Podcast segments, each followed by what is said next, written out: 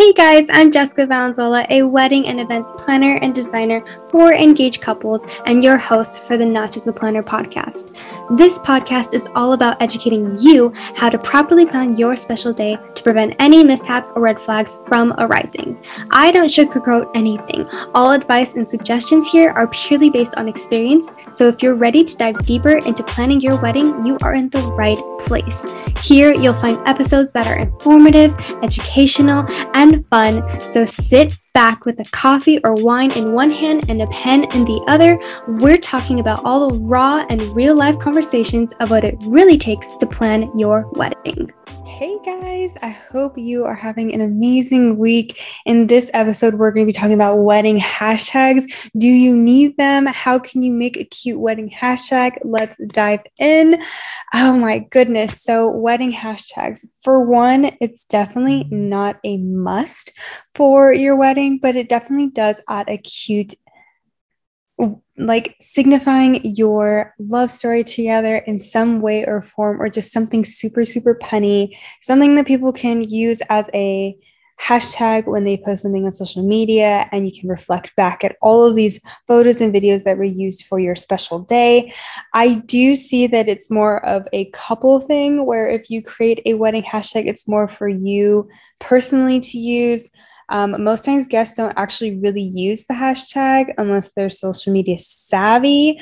For a much older crowd, um, maybe parents or grandparents, they're most likely not going to be using the wedding hashtag, or maybe they're not on social media at all.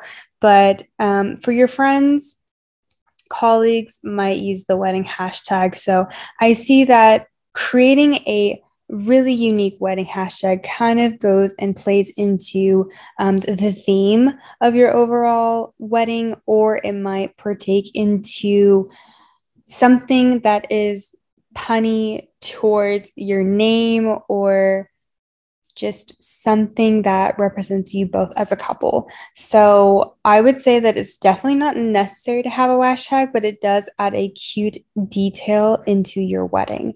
And if you're really, really set on wanting to find a wedding hashtag, there are so many wedding hashtag generators out there that can definitely help you. You can hire a professional um, you can probably go on a local Facebook group, like a wedding Facebook group, and ask a bunch of brides, and they can even be clever to help you.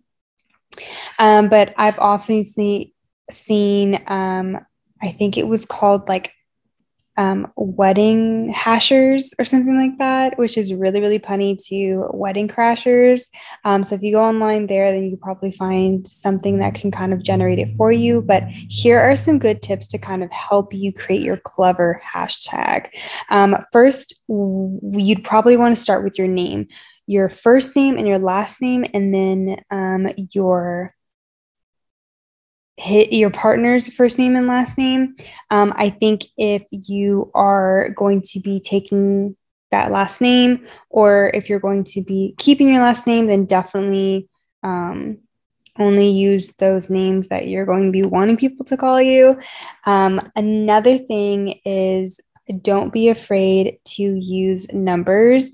If you can somehow incorporate your wedding date in there, that is also really awesome. Um, when you incorporate numbers, it's a lot harder for someone to use the same hashtag that you've created. Um, you really want to make sure that you check for misspellings.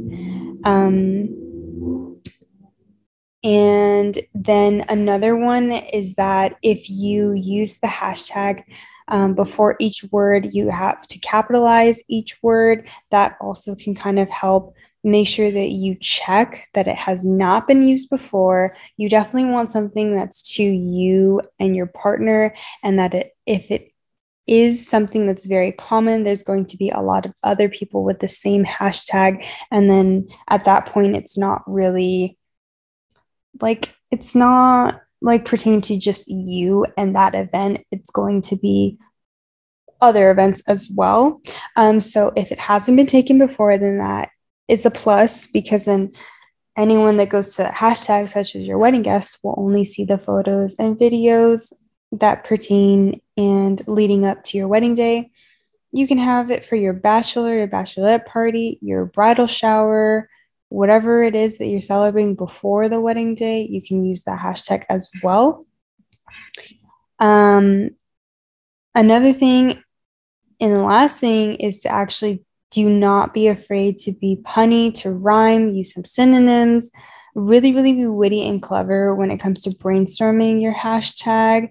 Um, think about your love story, how you guys met, what are nicknames that you guys call each other, or um, you know, can you play within your last name or his last, his or her last name, or your um, both of your guys' first names?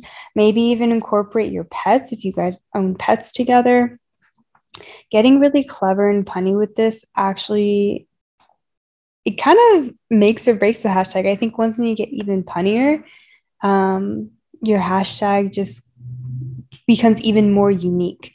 Um, there, for an example, uh, there was a couple named Chu. Their last name was Chu, and their wedding hashtag was "I choose you."